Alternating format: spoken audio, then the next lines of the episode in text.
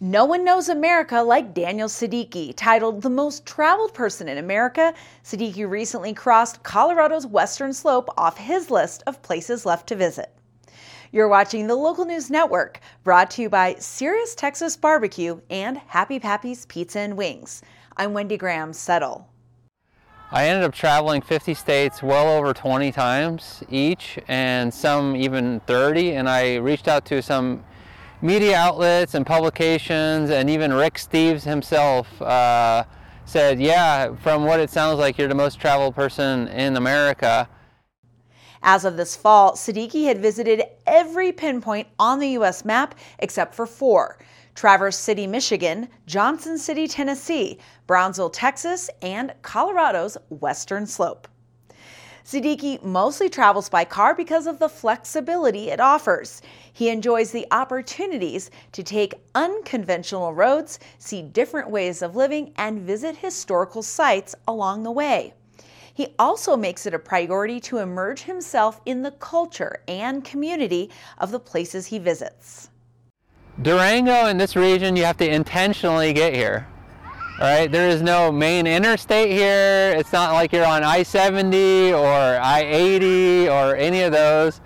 Um, it's in the middle of the mountains in the southwest part of the state, and uh, even tel- like place like Telluride, you have to go around the mountain. Like that's not even an easy place to get to.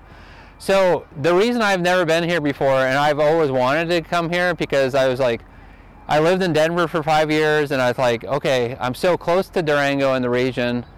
Let's make a trip. But it's a seven plus hour drive. I'm like, that's, you have to go out of your way for it. Before coming to Durango, Seddiqui reached out to Durango High School and arranged to speak in front of the students.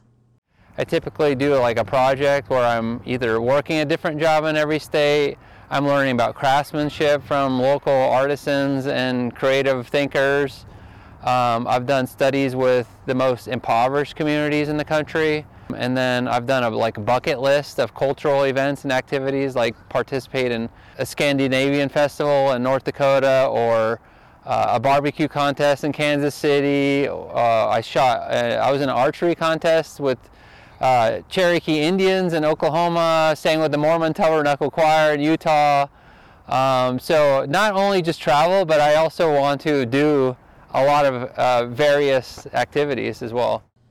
Seddiqui is a youth career counselor in Oregon and tries to spread a positive message wherever he travels.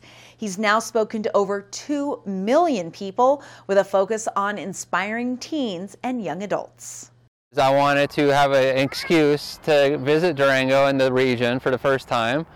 And I wanted to focus on careers because at that age, they're really trying to figure out what they want to do what avenues to take. Um, many times they have no no clue.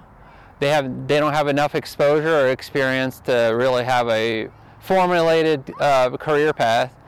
And so I'm going to talk to them about, you know, my experience being a coal miner in West Virginia, a logger in Oregon, a cheesemaker in Wisconsin, uh, a dietitian in Mississippi, a meteorologist in Cleveland, Ohio, and so forth and I learned so much about myself was that when I was experiencing that uh, that helped me understand where like where my personality fit because I, I ultimately think a job is a personality. Seddiqui's passion for travel began at a young age, collecting atlases and growing in curiosity. Now, at age 41, he's been extensively traveling for the past 15 years and encouraging others to be curious, step out of their comfort zones, and embrace rejection because I experienced an infinite amount of rejection when I was pursuing all these jobs and going to different, um, you know, companies and people's homes and, and all that. Experienced an extraordinary amount of no's. But I want to give them a positive message where, you know, a no, a no is just one step closer to a yes. and uh, no's are not going to be forever. And, you know, especially if you like learn to be confident and understand your path is for you, then nothing really should get in your way besides yourself. Read more about Seddiqui's travels on his website, Living the Map. For more information about this and other stories, visit durangolocal.news. Thank you for watching this edition of the Local News Network. I'm Wendy Graham Settle.